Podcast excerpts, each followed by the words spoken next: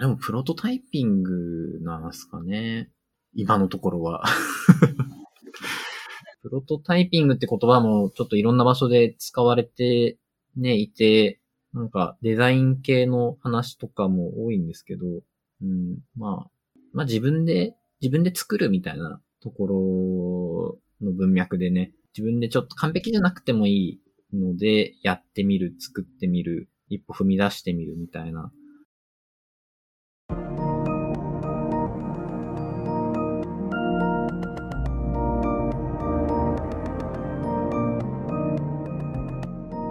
NPO 法人まちづくりエージェントサイドビーチシティのポッドキャスト番組 SB キャストです。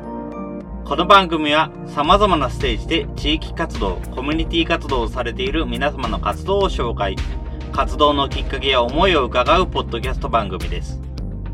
進行を務めますのは、私、フリーランスとしてプログラミング、アプリ開発、講師、書籍出版などを行いながら、この NPO の理事を務める高道恵です。どうぞよろしくお願いいたします。それでは、今回のゲストは、プロトアウトスタジオ、菅原信介さんでございます。菅原さん、どうぞよろしくお願いいたします。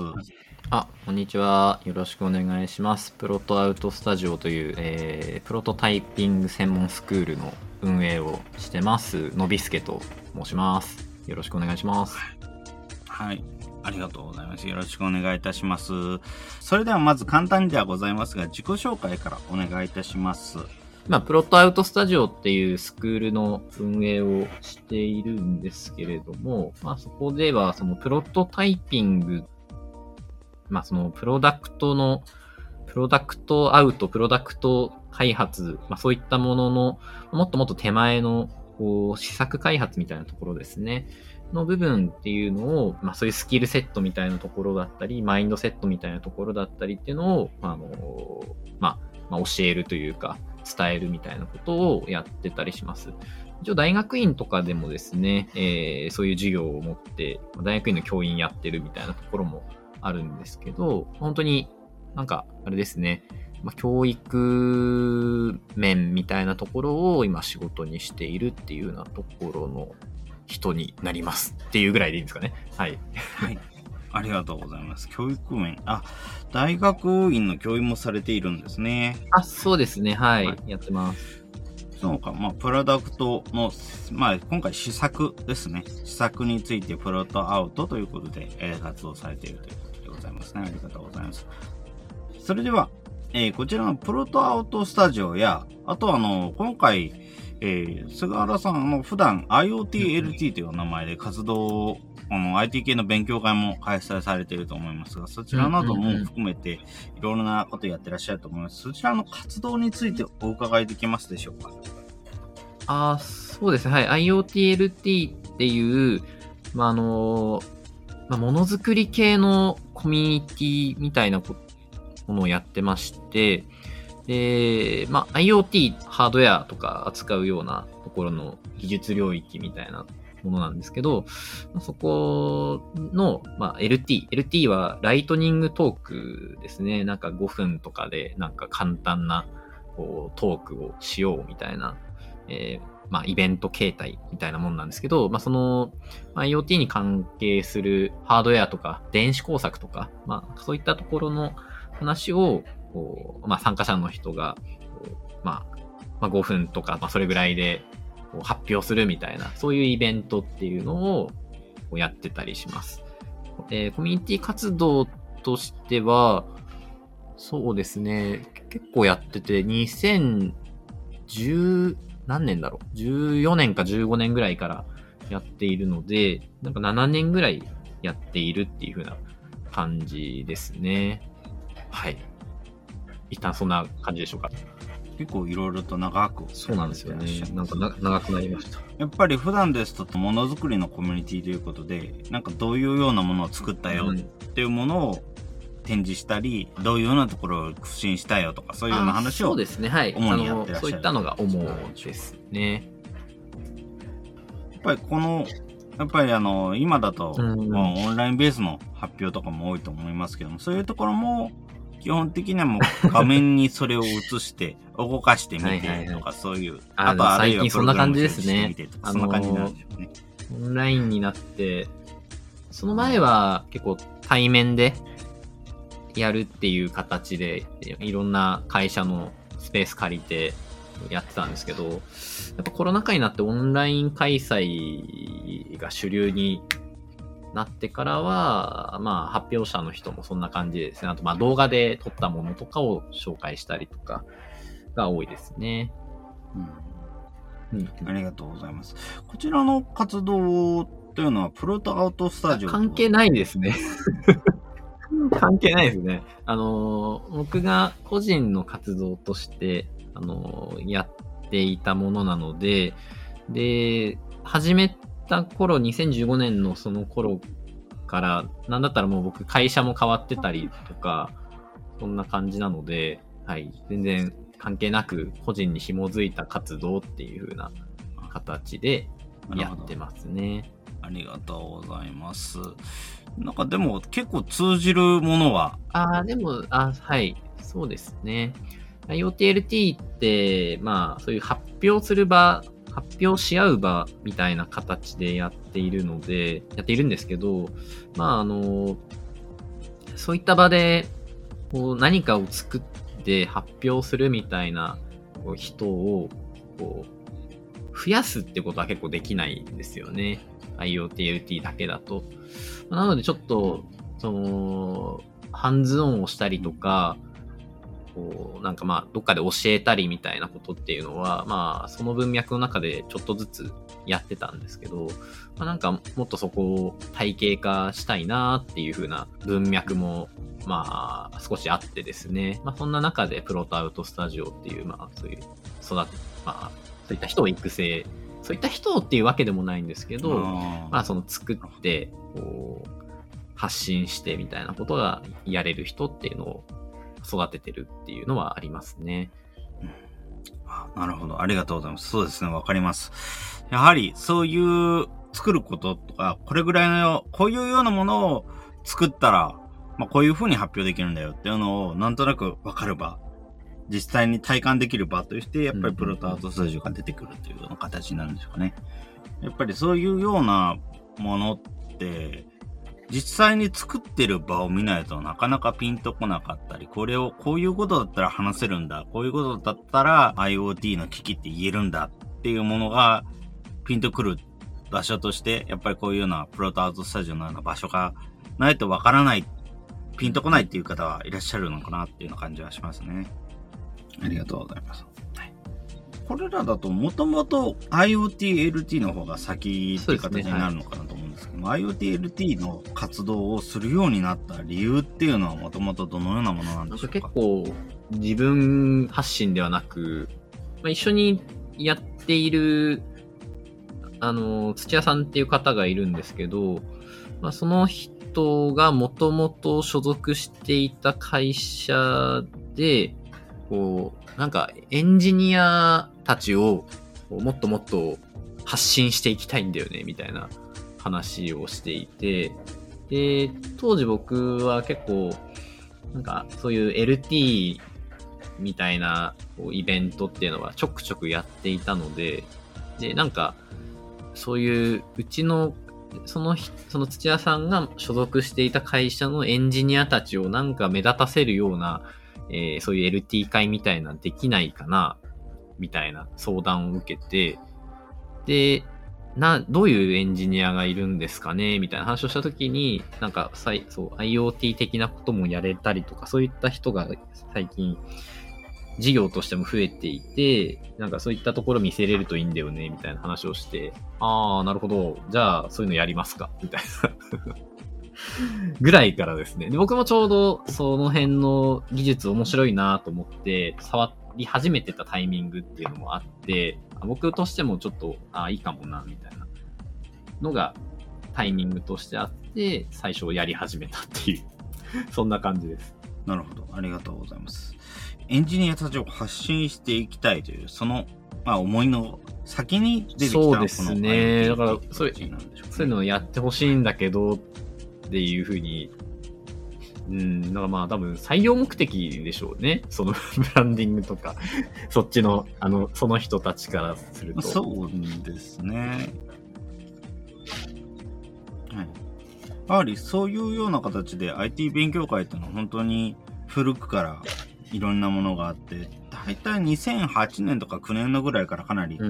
活発に動いてるところ、うん。活発に動いてるなっていうような印象がありますね、確かに。自分も IT 勉強会の勉強会勉強会ってところがうん大体2009年に行われてたので、その時期ぐらいがやっぱり一番多かった時期かな。やっぱその後はいろいろとまあ増えたり減ったりもしてますけれども、やっぱりいろんな形での勉強会っていうのがスタンダードになるのが他のコミュニティよりはちょっとワンテンポ早かったかなというような感覚が個人的にはありますね。やっぱり地域のコミュニティイベントなんかだと、今まさにようやくやっぱりそういうようなコミュニティがすごく多くなってきたっていう段階で、オフラインのイベントでやってた時期もあ増えてはいましたけども、まだもうちょっとうん。遅めだったかなっていうの感覚がありますね。ありがとうございます。うん。何かこれらのコミュニティをいろいろと活動していて、目的としているなことが、先ほどもし、あの、今回まで今までも話していただきましたけども、それ以外にも何かあれば、お伺いできますでしょうか？そうですね。あのーまあ、なんか、まあ僕が、あのーまあ結構いろんな人の、こう、作ったものをやっぱ見たいなっていうのはあってですね。なんか、そう、その始めたきっかけみたいなところで言うと、まあ、雑に言うと、まあ、お願いされたからやったぐらいな感じなんですけど、やっぱり続くっていうところを考えると、やっぱり僕として、まあいろんな人のアウトプットを見たいなとか、あとは、あと僕が当時そもそも、そういうハードウェアとか、電子工作とかがやっぱ全然わからなかったけど、なんか楽しいなみたいなことを思ったタイミングだったので、なんかわかる人を集めたいな。近くにそういった人がいる状態作れたら、なんか聞けるよね、みたいな。でかつ、あの、ウェブのテクノロジーと比較、ウェブというか、まあソフトウェアかな。ソフトウェア的なテクノロジーと比較すると、ハードウェア的なテクノロジー知見って、ぱりなかなか、こう、まあその当時は、あまりオンラインでウェブ上でキャッチアップがしにくいなっていうのが多かったので、まあまあ直接聞くとか、まあそういったところがやれるといいな、みたいなので、やってたりしましたね。今も、あの、うん、その辺の文脈はやっぱありますね。ありがとうございます。そうですね。いろんな人が作ったものを見たいっていうのはもちろん、やはりハードウェアについて分かる人を集めたり、知見を集めやすいような環境を作りたいってことですね。はい。意外にでした。あの、自分もっと、あの、のびすけさん、最初からもっともっとハードウェア寄りで活動されてるのかなというふうにウェブ、ウ思ってましたけどェブの人なんですね。ウェブ、ウェブエンジニアなんですよね。た確かにそうですね。やっぱり IoT 機器っていうと、どこどこの特定の場所の気温とか温度を確認するとか、今までだと本来だったら自動化できないような処理、カーテン開け閉めとか、そういうようなものを自動化したりとか、そういうようなツールっていう形になってくるのかなと思うんですけども、やっぱりなかなかもともと外に出せるもんじゃないので、あんまりうん出してないというか出てないっていうのが多いですですよね。ね。と、なんだろう。技技術として、インターネットができる前からあるものだったりするので、そういう電気系の話とかっていうのは。なので、まあ、あれなんでしょうね。なんか、彼らからすると、なんか今更、今更何か発信するものでもないし、みたいな。なんかそういうのは多いんじゃないですかね。ああ、なるほど、そうですね。確かにそれはありそうですうね。ん。あと、なんか文化圏的に、そういうオープンソースみたいな言葉が流行ってきてっていうのは、やっぱりソフトウェアの世界、ウェブの世界、インターネットの世界ができてからの文化なので、やっぱりそれ以前って、やっぱり技術は守るもの、外に出してはいけないもの、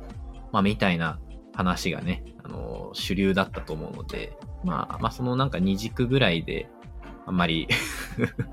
あの、情報がキャッチアップしにくいみたいな、なんかそんな感じだったんじゃないですかね。あ確かにありますね。やはりインターネットができる前からあったものっていうのはなかなか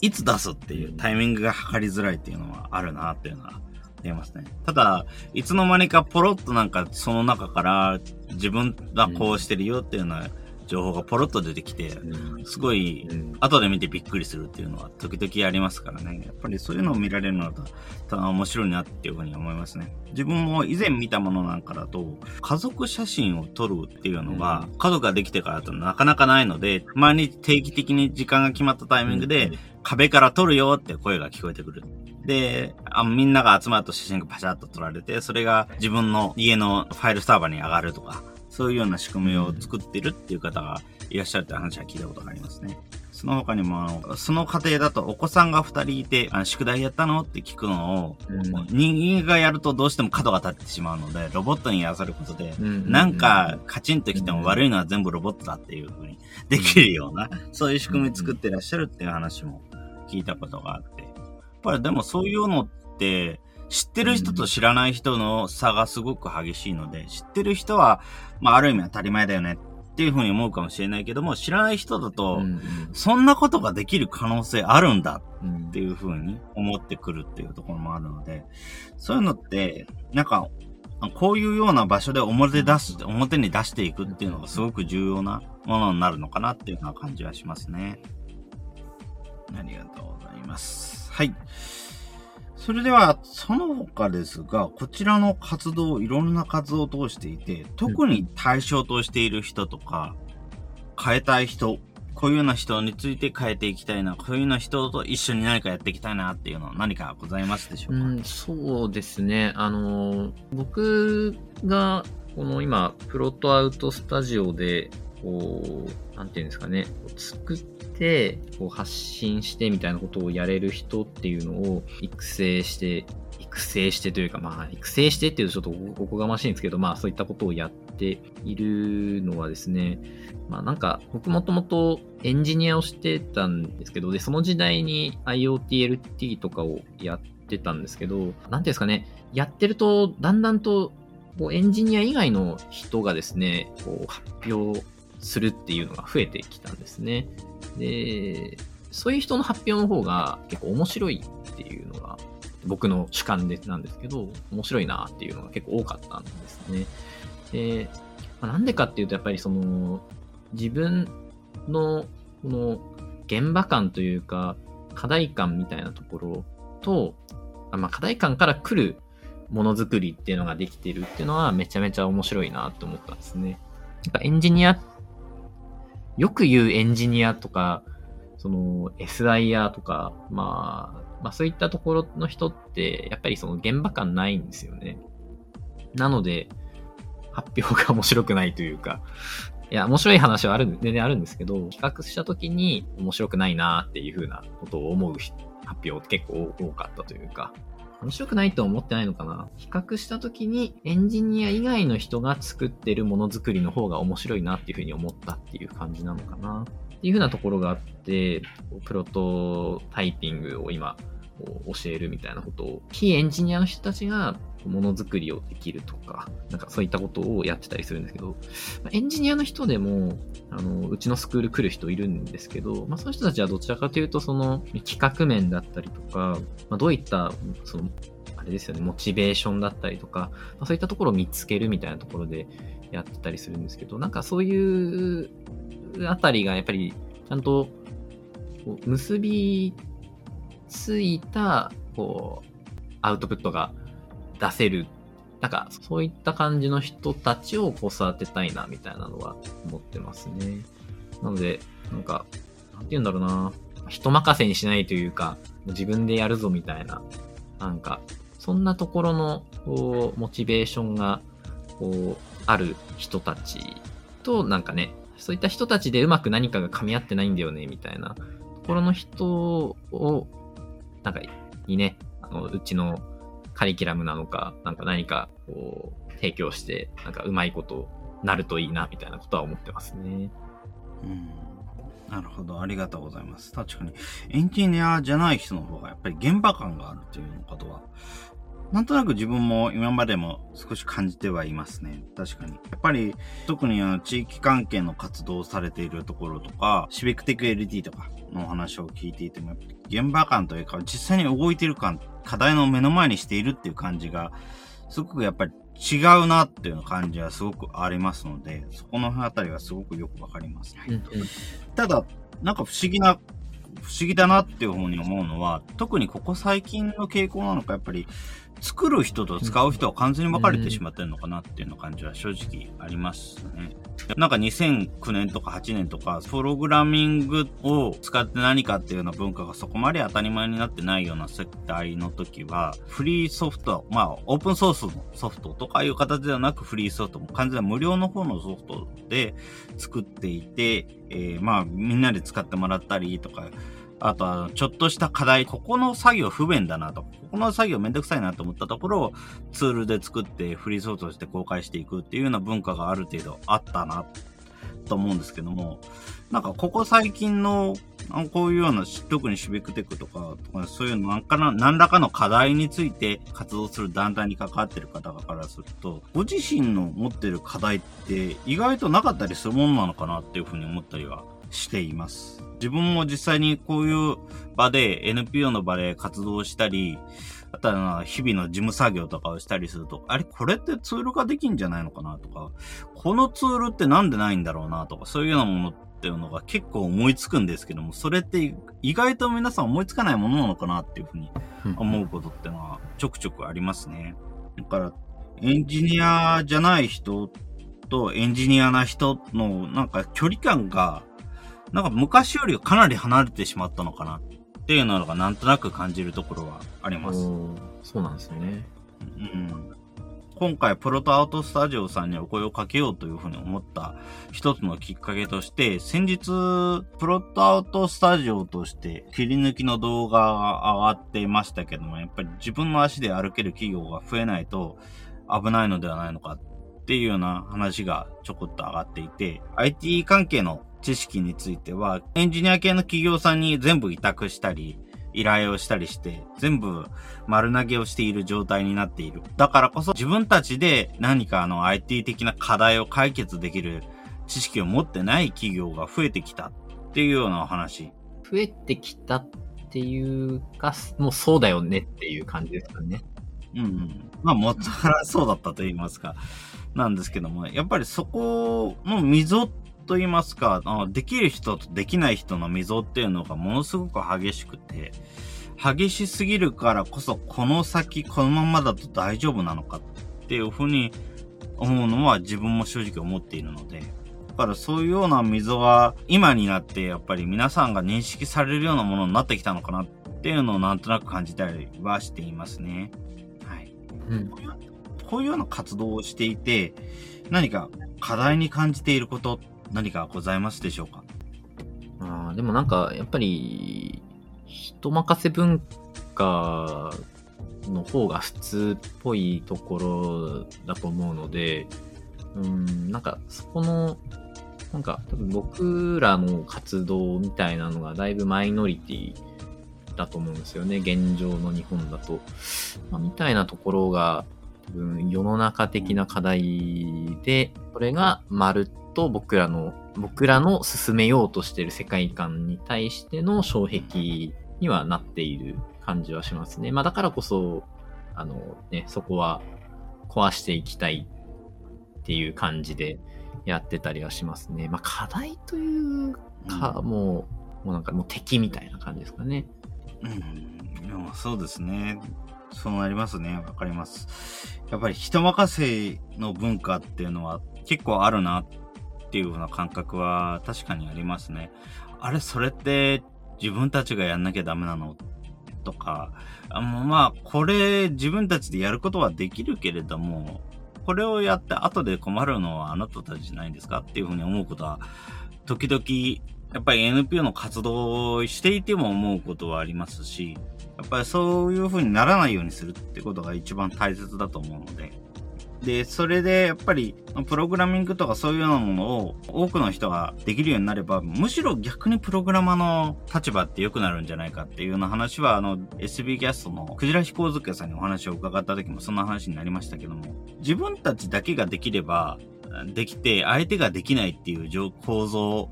が変わっていっても自分たちの立場は逆に脅かされないのではないかっていうようなところはすごい思いますので、もっともっといろんな人たちがあのこういうような何かものを作る、作る側に回るっていうのをやっていってほしいなっていうのを非常に自分たちもそう思います。はい。ありがとうございます。ちなみにこれらの人任せ文化、その障壁を打ち破りたいというような課題、課題といいますか、考えていることについてどういう風にしていきたいというか、のびすけさん自身のことを考えて何かありますか？うん、なんか、そうだなまあでも、それこそ、あれですよね。まあ、まるっとやれるよねっていう人を、やっぱり、まるっとやるっていうのが完璧じゃなくていいので、その、ね、やれるよねっていう人を増やせるといいよねっていうところで、まあね、いろいろ発信頑張ってるみたいな感じですかね。そうですね。ありがとうございます。そうですね。やっぱり完璧じゃなくてもいいので、やれる人を増やすっていうことが、まず第一歩として大切なのかなっていうのはありますね。やはり自分はよくプログラミングとかは料理みたいなものっていうふうに言うことが多くって、まあ料理って家庭料理だけでいいっていう人もいるし、誰かのために料理を作るっていう人もいますし、あるいは本当にプロのシェフとしてキッチンでちゃんと仕事をするっていうような人もいますし、いろんなところで料理ってすると思うんですけども、今って、特にプログラミングの界隈とか、こういう IT 関係の業界で言うと、なんか、プロのシェフしかいないっていうようなところがあるのかなと思っていて、そうではなくて、まかないだけでいいからなんか作れるとか、あ本当に家庭料理しかできないんだけれども、なんか作れる。その中にたまにお店開けるよってレベルで結構実力があるような人がいてもいいし、そうでなく、本当に家庭料理、自分で食べるものぐらいならなんとか作れるっていうレベルの人がいてもいいし、いろんな人がいていいのかな。なのに、ことプログラミングだけで言うと、本当にプロのシェフ以外がいられない状態になっちゃってるんじゃないかなっていうふうには思いますね。うん、だからそのあたりは、すごくやっぱり変わっていってくれればいいなっていうのは正直思いますね。はい。ありがとうございます。ちなみに、あの、先ほどお話をしました、この、えー、動画の、えー、自分の足で歩ける企業は増えないとっていうところにもやはり関わってくると思うんですけれども、ここのことについて、まあ、すごく思った、うん、今回お呼びしたいなっていうふうに思ったっていうのもあるんですけども、やっぱり、こういうような、あの、企業、個人がいっぱいいるっていう状況について、どうにかしなきゃなとか、どうにかしたいなっていうふうに思ってるところがあれば、まあそれが多分あの今回この言葉を切り抜きで出したっていう動機の一つにもなってるのかなっていうふうに思ったので、その話をちょっとお伺いできれば嬉しいなということで思ったんですけども、何か感じていることっていうのはございますようん、うん、うん。うん、そうですね。まあなんか、うん、やっぱりなんか、あれですよね、こう、非効率な部分すごく多いと思うんですよね。今の現状の、こう、人任せにする文化みたいなところっていうのは。なので、なんかもっとその辺効率化できるとね、もっと面白いもの生まれるだろうなっていうところですよね。なんかね、会議してる暇あったらなんかね、作ったらいいのにねとか、あの、の方がまあ面白いよねっていうものがね、まあいっぱい見れるよねっていうところとか、なんか僕個人の感覚で言うと、本当に、あの、いろんな人のなんか作ったアウトプットを見たいなっていう風なところがあるので、なんかその辺の、こう、なんて言うんだろうな、その辺の不整合を邪魔してる部分とかをこう、どんどんどんどん切り、なんか切り取っていくと、多分、ああいうなんかね、こう、まあ、なんかあの、ああいう人任せにしない方がいいよねっていう話になるのかなと思うんですけど、なんか多分最近その DX みたいな言葉とかがやっぱり流行ってきているのが、まあ、ちょうど良かったんだろうなっていう気はしていて、あの、まあ、あれね、あの、今までデジタルみたいなところを人任せにしてきた結果だよね、みたいな話だと思うんで、まあまあまあ、まあ、別に完璧じゃなくていいから、ね、あの、自分たちでやってみるぐらいなところで、なんかもっとそういった人が増えるといいっすよね。やっぱりそうですね。現状やっぱり非効率なところが非常にありますものね。まあ本当にそういうような不正誤を取り除いていくためにいろんなことをしていかなければいけないし、いろんなことをした方がいいのかなっていうふうに思います。行き過ぎた分業化とでも言いますか、うん、やっぱり分業をしすぎているせいで、かえって効率が悪くなっているところっていうのが意外とあるのではないかなというような感覚は確かにあります。それに IT ツールってやっぱり自分たちだけができればいいっていうものでもないので、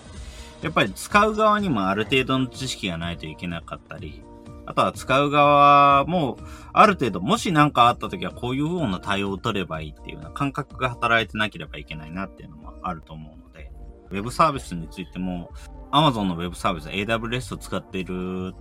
会社さんなんかすごく多いと思うんですけども、やっぱりこれらのサービスが落ちた時に、どの、どのサービスとどのサービスとどのサービスが使えなくなる。代わりにこのサービスは使えるのでこっちに行こうとか、あ以前なんか他のイベントで話をしてた内容だと、あのデジタル避難訓練っていうのは必要なんじゃないのっていうような話をしたんですけども、やっぱりそういうような時に、なんかいつも使ってるサービスが使えなくなった時の対応を取るためにも、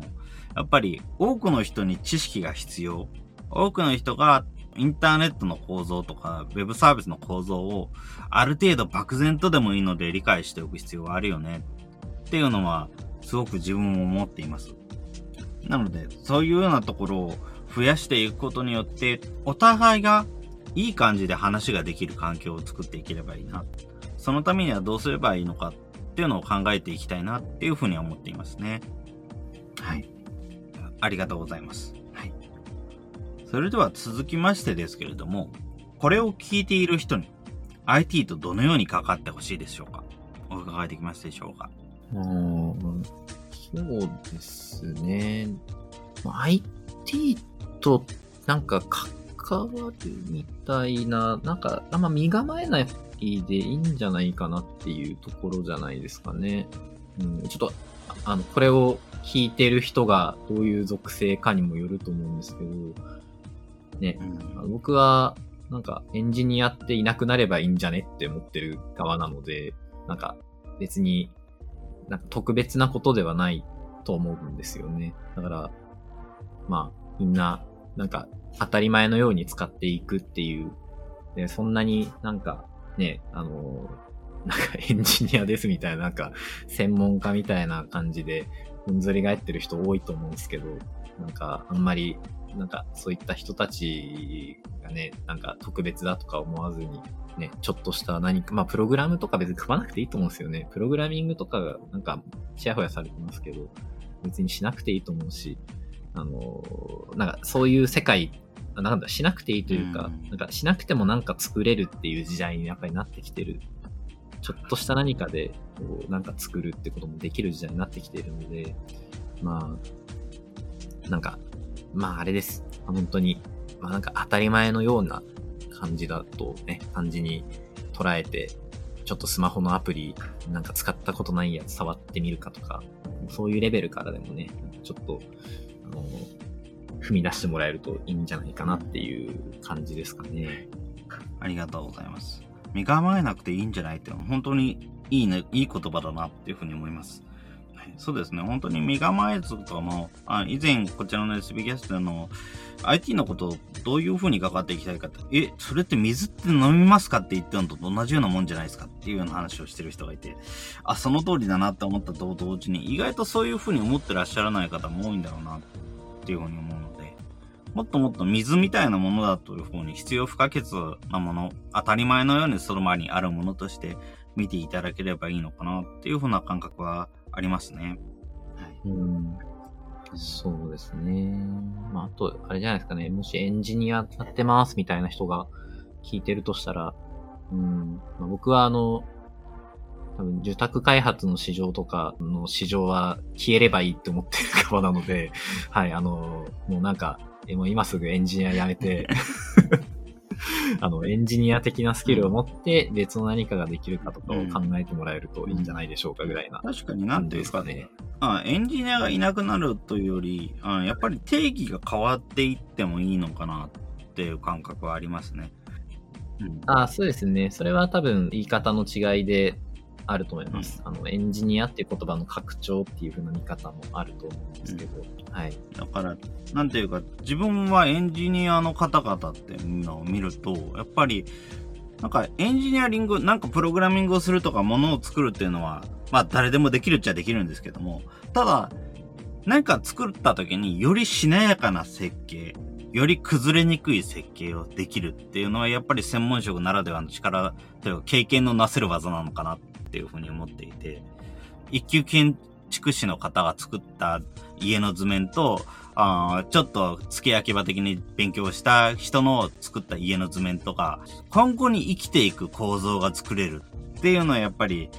えー建築士の方々の図面になるので、それに近いものがあるのかなっていうような感覚が正直あります。だからそういうような分野で力を伸ばしていく、力を発揮していくっていうのは十分 OK なんですけども、逆にそうでない分野では、別にもっともっとエンジニアでは全くない人が関わっていけるようになっててもいいんじゃないのかなっていうのは正直思いますね。うん。そうですね。多分その、まあ、定義が変わる、求められることは変わるっていうのが、多分どんどんどんどんなっていくと思うので、うんそういう、より高いレベルが求められて、高いレベルのことができるっていう人が生き残れるかどうかみたいなところとかに、ね、なってくるんじゃないですかね。そのエンジニアみたいなところですよね。そのなんだろう、専門家みたいな話で言うと、うんそうじゃないところっていうと多分すごく中途半端な感じになるとですね、あの、まあ、多分ね、うんそういう設計とかもそんな考えなくても、なんかアプリケーション作れるよね、みたいなものっていうのがもうどんどんどんどん出てきてるんで、うん、駆逐されるんじゃないですかね。うんやっぱりそこ、そこは本当に構造がすごく変わっていくんだろうなっていうようなところはありますね。やはりデザインについても本当に簡単なものであれば割とすぐにキャンバーとかのサービスを使えばものが作れるし、ウェブサイトであってもそういうようなプロトタイプを作ってくれるサービスっていうのはいっぱい出てきて。だからデザイナーもそれと全く違う基軸でもうちょっとなんか別の価値を生み出していかなきゃいけないっていうような話をされてるデザイナーの方もいらっしゃるのかで、やっぱりそういう風にプログラマーも考えていかなきゃいけないんじゃないかなっていうのはすごく思いますね。うん。もうなんか大半のなんか日本のエンジニアって多分そんなでもないと思うんですよね。やっぱり僕は。うん。だからまあ、なんかエンジニアじゃない人っていうのかな。その、あんまり、う。うんん。本当身構えなくていいんじゃないかなっていう気がして、さ、多分なんですけど、あの、話、今話を聞いている人で、近くにエンジニアがいて、その人がなんか全部やってくれてますとか、なんかそういうのがあったとして、多分大したことやってないです、そのエンジニア。多分あ、あなたでもできます。あなたでもできるんだけど、なんかすごいことやってそうに見せてるだけなんで、本当できると思います。あなんというか、そこは本当に任されるだけってのもちょっと問題なところがありますし、任せるだけっていうか、もうどちらも多分、それぞれにもうちょっと歩み寄った方がいいんじゃないっていうようなところがありますね。はい。ありがとうございます。それでは続きましてですけども、これを聞いている人に、例えばこの IT とかそのあたり以外に何かこれをしてほしいな、こうなっててほしいな、こういうことやってほしいなって何かございますか？うーん、なんだろう。なんすかね。うん。なんかあの、なんかそういう人、そのエンジニアじゃなくて、もうなんかいろいろ自分で作ってやってるよねって人ってのが、やっぱりあの、僕の周りだと増えてきているので、なんかそういった人のなんか制作している姿とか、そういったものを、なんだろうな、あの人は特別だからできるみたいな感じに思うんじゃなくて、なんか自分でもできるかもしれないっていう風な感じで捉えてもらえるといいんかなっていうところですかね。はい。ありがとうございます。自分で作って何かをしてる人、特別だからと思わないでほしい。本当にその通りだなというのはありますね。やはり自分もコミュニティカフェ等に関わっていて、やっぱりどうしてもやっぱり特別だから、この人は特別だからっていうふうに思っている人がすごく多い。でも、それぐらいは誰でもできるんだけどなっていうふうに思うことがすごく多いんですよね。前かかってたからびっくりしました。パソコンの Excel でクリップボードにコピーして貼り付けてなって、え、今何をやったの？って言われて。それ言ったのパソコンにそこそこ詳しい方の人なんですよ。でも、コピーペーストのことを知らなかった。ということで、多分それだけ情報が偏ってるんだろうなっていうこともあるんですけども、やっぱりそうや、そういうことになってるから、できない人がいつまで経ってもできないままになっちゃうっていうところが正直あるなっていうの感覚がすごくあって、それをもうちょっと構造を変えていきたいな、変わってってほしいなっていうふうに思います。ただそのためにはもっといろんな人がいろんな場所に当たり前のようにいることって大事になるんだろうな。そういう風なことをせめて自分はやっていかなきゃいけないんだろうなっていうふうには思ったりしておりました。はい。ありがとうございます。それでは、今後、インターネットで、のびすけさんの活動を知るにはどのようにすればよろしいでしょうか？はい。ですねあの、プロトアウトスタジオで調べてもらえれば、はい、あの、のびすけさんというか、まあ、うちの学生たちの、こう、なんか作ってるみたいな姿とかが見れると思うので、そこを見てほしいですね。僕がっていうよりかは、僕の、なんて言うんだろうな。まあ、僕の、まあ、やっているスクールのころで、まあ、こういった人がいるんだなっていうのを見てほしいって感じですかね。はい、プロトアウトで、あのググったり、ツイッター調べたりとか、あの、してもらえると出てきますんで、見てほしいですね、そこは。なんか本当に、居酒屋の社員がなんか作ったりとか、スーパーの店員がこんなの作ったよとか、そういったのがすごく、まあ、お医者さんが何か作ったとか、そういったのがすごく多いので。そうですね。はい。そうですね。今までどういう方がどういうことをやっていて、えーこういうようなことができたっていうようなコメントも書かれていますものね。こちらの内容については、ポッドキャストの概要欄の方にも記載ありますので、えーねぜひ見ていただければいいかなというふうに思います。はい、お願いしますあり。がとうございます。それでは、最後になりましたけれども、菅原信介さんの活動のキーワード、こちらをお伺いできますでしょうか？キーワード。なんすかね。キーワードか。あでも、プロトタイピングなんすかね。あのーなるほど。はい。今のところは。プロトタイピングって言葉もちょっといろんな場所で使われてね、いて、なんかデザイン系の話とかも多いんですけど、うん、まあ、まあ自分で、自分で作るみたいなところの文脈でね、自分でちょっと完璧じゃなくてもいいので、やってみる、作ってみる、一歩踏み出してみるみたいな文脈ですかね。なんまあ、プロトタイピングってところでいいのかな。うんそうですね。ありがとうございます。プロトタイピング。まあ、自分で作っていく。完璧じゃなくてもいいので、まずは作ってみる。まあ、そうすることで伝わる、どういう風なことを考えてるのかなっていうのが、周りに伝わっていくっていうのもあると思いますし、どういう風にものを作っていけば伝わっていくのかな、どういう風にものをやっていけば分かっていくのかなっていうのが、より多くの人に、ある程度完璧にこういう物事を作れる人にも伝わっていくんじゃないのかなっていうのは、あると思うので、そうですね。やっぱりそのためにも何かまずはプロトタイピング的に何か作ってみるっていうのが一番大事になってくるのかなっていうような感覚はありますね。そうですね。あ、でも、まあ、プロトアウトっていうのがそういう、まあ、プロトアウトスタジオって名前でやってるんですけど、プロトアウトっていうのが、まあ、その辺の文脈を入れて、アウトプットするところまで、やっぱりやろうねっていうふうに言ってたりするので、まあ、まあ、プロトアウトって言葉に詰まってるかもしれないですね、キーワード。うん。そうですね。ありがとうございます。そうですね。ありがとうございます。それではその他何かこれはぜひに言っておきたいなとか何か最後ございますか？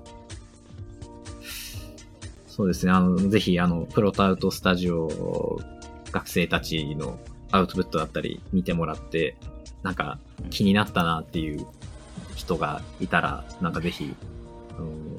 ツイッターだったりとかでリプライしていただいたり、うん。なんか、あちょっと自分でも一歩踏み出したいとかあったらですね、ちょっとうちのスクールの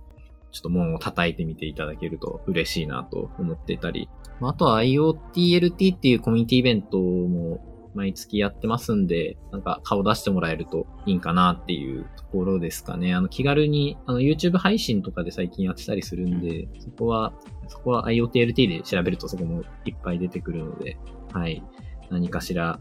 あの何かしら、ちょっとでも興味持ったっていう人いたら、声掛けしていただけると嬉しいなと思っております。ありがとうございます。そうですね。こちらのサイトの方にも本当にいろいろ実際にやってみたっていう事例がいっぱい詰まっていますので、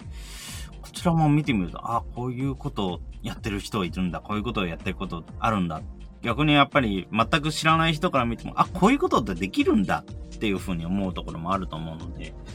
ぱりそこのヒントとして、まずは見てみる。で、もし力が欲しければ、こちらのプロトアートスタジオの方にかかってみるっていうような形に行ってみるといいのかなっていうような形は思いますね。はい。はい。ありがとうございます。はい。はいそれでは、今回のゲストは、プロトアートスタジオ、菅原信介さんでございました。菅原信介さんどうもありがとうございました。はい、ありがとうございました。ありがとうございました。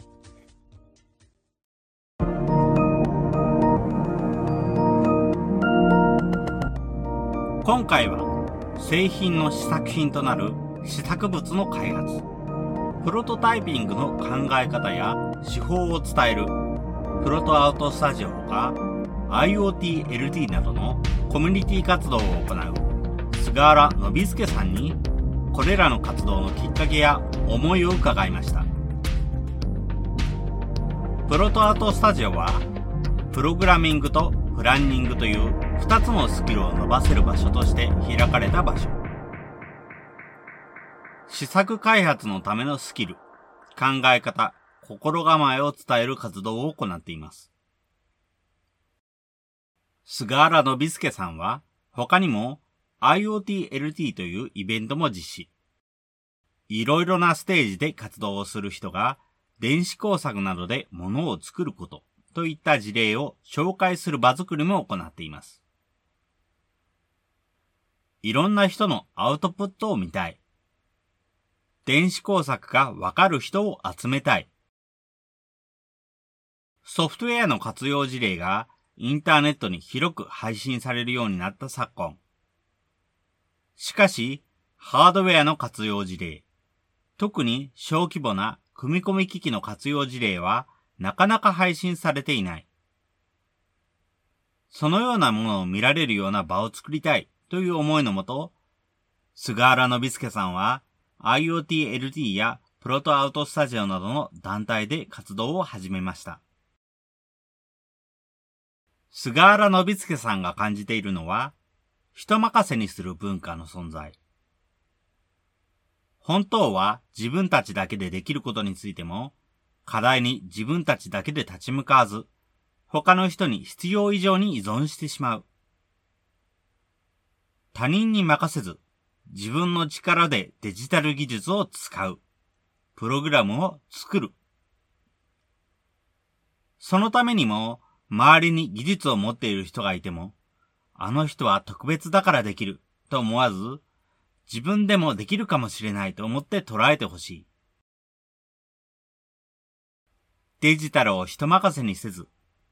完璧じゃなくてもいいから、自分たちでやってみてほしい。そんな人が増えると良いと、菅原信介さんは言います。菅原信介さんの活動のキーワードは、プロトタイピング。完璧じゃなくてもいいので、自分で作ってみること。一歩踏み出してみること。菅原信介さんの開催する IoT-LT などは、オンラインでも YouTube で配信しています。このような場から、こういうことをやっている人がいるんだ。こんなことができるんだ。ということを知る。そんなところから、自らプロトタイピングを行っていくきっかけを見つける。そしてそれをアウトプットとして生み出していく。人任せにしないデジタルの使い方、始めてみませんか？このポッドキャストの感想は、Twitter や Facebook などで受け付けています。ハッシュタグ sbcast045 アルファベットで sbcast 数字の045こちらのハッシュタグをつけて投稿いただけると幸いです。それらが使えないという方は、アンケートフォームやまちづくりエージェントサイドビーチシティサイトのお問い合わせフォームなどからご連絡ください。また、SB キャストでは、継続のための寄付受付を行っています。毎月1000円の月額サポートの内容となります。特典などご興味ご関心のある方は、ぜひ寄付サイトをご確認ください。今後もこの番組では様々なステージで地域活動、コミュニティ活動をされている皆様の活動を紹介していきたいと思います。それぞれの視聴環境にて、ポッドキャストの購読ないし、チャンネル登録などをして次をお待ちいただければと思います。それでは、今回の SB キャストを終了します。お聞きいただきましてありがとうございました。